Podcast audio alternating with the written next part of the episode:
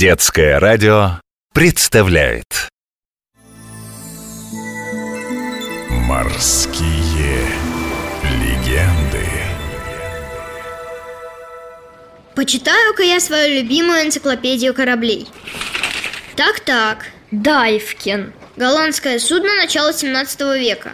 Первый европейский корабль, достигший Австралии. Ого, доплыть до Австралии!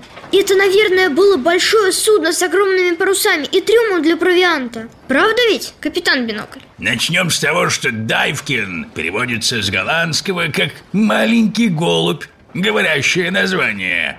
Ну-ка возьми меня с полки, да поднеси к глазам. Видишь?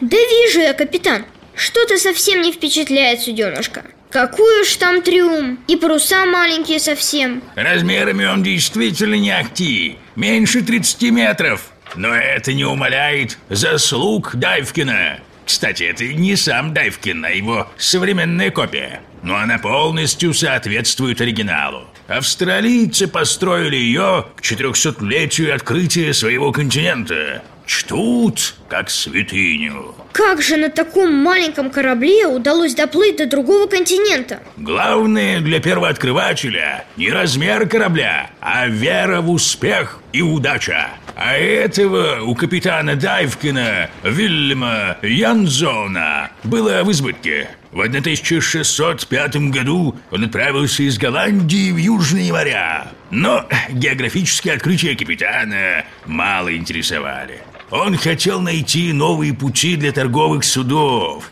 Плавание длилось несколько месяцев. Наконец Дайвкин причалил к земле, не обозначенной на карте. Это был австралийский полуостров Кейп-Йорк. Но капитан Дайвкина не понял, что стал первооткрывателем. Он-то думал, что высадился на острове Новая Гвинея. На берегу на матросов напали аборигены, и Дайвкин поспешил отчалить. В дневнике капитан записал координаты высадки и добавил, что территория этой интереса не представляет, поскольку а, слишком заболочена, а местные жители враждебны. И только спустя десятилетия выяснилось, что это новый материк. А что стало с кораблем? В одном из плаваний Дайвкин ввязался в сражение с испанцами, в котором его изрядно потрепали. Ремонтировать его не стали, отправили на слом. Хорошо хоть копию построили.